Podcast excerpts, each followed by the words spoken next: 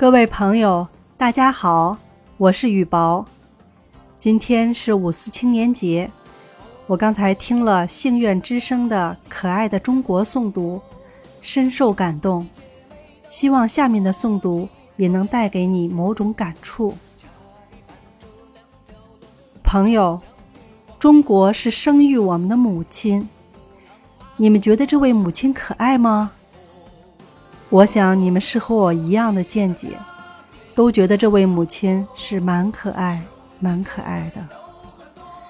一言气候，中国处于温带，不十分热，也不十分冷，好像我们母亲的体温，不高不低，最适宜于孩儿们的偎依。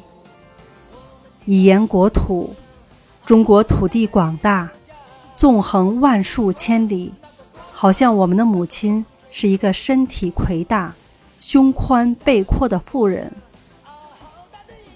中国土地的生产力是无限的，地底蕴藏着未开发的宝藏也是无限的，又岂不象征着我们的母亲保有着无穷的乳汁、无穷的力量，以养育她四万万的孩儿？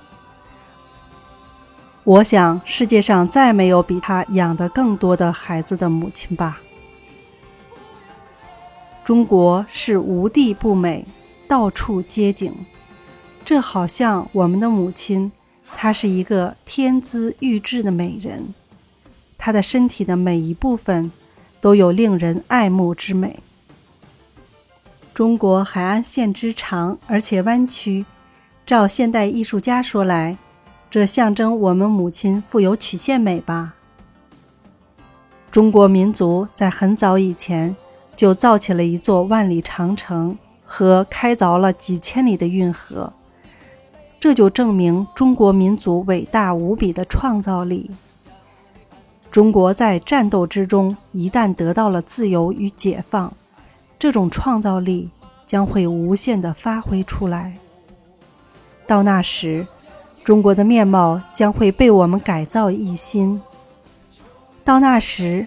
到处都是活跃的创造，到处都是日新月异的进步。欢歌将代替了悲叹，笑脸将代替了哭脸，富裕将代替了贫穷，康健将代替了疾苦，智慧将代替了愚昧，友爱将代替了仇杀，生之快乐将代替了死之悲哀。明媚的花园将代替了凄凉的荒地。